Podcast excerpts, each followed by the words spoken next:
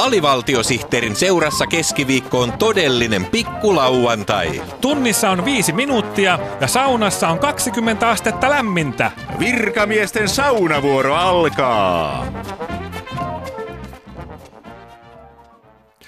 Yhteiskuntasopimusneuvottelut jatkuvat tällä viikolla yhteishenkeä luomaan tarkoitetulla retkellä, jossa SAK ja EK neuvottelijat viettävät iltapäivän seinille hyppiä kiipeilykeskuksessa. Samaan aikaan neuvottelutilannetta analysoidaan yliopistotasolla. Helsingin yliopiston oikeustieteellisen tiedekunnan pakkolakitieteen professori Kiki Larja, mm? tervetuloa Yle Puheen keskiviikkokerho-ohjelmaan. Kiitos paljon. Tapaus on loppuun käsitelty. Erimielisyydet tervehdysten vaihdosta ratkaistaan Pieksämäen käräjäoikeudessa. Pakkolakitieteen professori Kiki Larja, mm? olette ottanut voimakkaasti kantaa sen puolesta, että yhteiskuntasopimuksen neuvotteleminen ei kuulu moderniin demokratiaan. Mikä sitten sopii nykyaikaiseen Suomeen? Niin kuin jo pakkolakitieteen alkeiskurssilla opetetaan, pakkolait ovat nykyaikaa. Mm-hmm.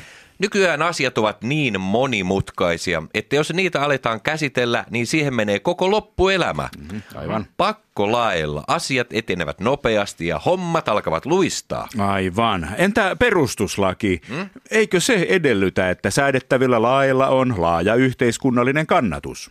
Pakkolakien olemukseen kuuluu se, että ne säädetään parhaimmillaan niin kovalla kiireellä, että kukaan ei huomaakaan, että uusi laki on säädetty. Mm-hmm. Muistakaamme vain sodan jälkeisiä pula-aikoja.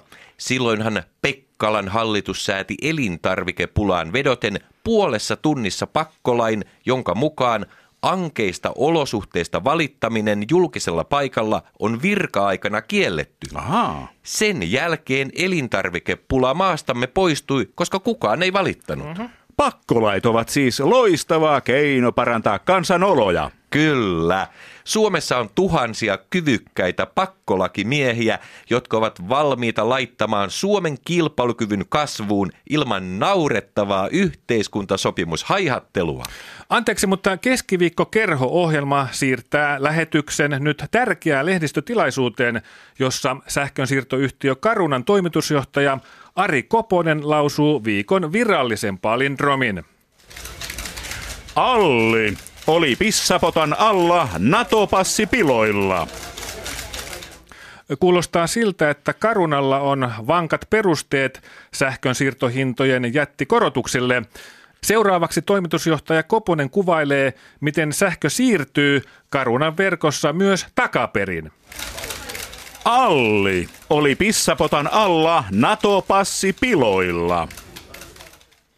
Energiaviraston tiedotustilaisuudessa ylijohtaja Simo Nurmi puolestaan oikoo väärinkäsityksiä viraston roolista viikon toisella virallisella palindromilla. No, Annako on Italo-Latino? Ok, Anna on. Seuraavassa energiaviraston ylijohtaja Nurmi vakuuttaa, että virastolla on sähkömarkkinoista luja ote myös takaperin. No, Annako on Italo-Latino? Ok, Anna on.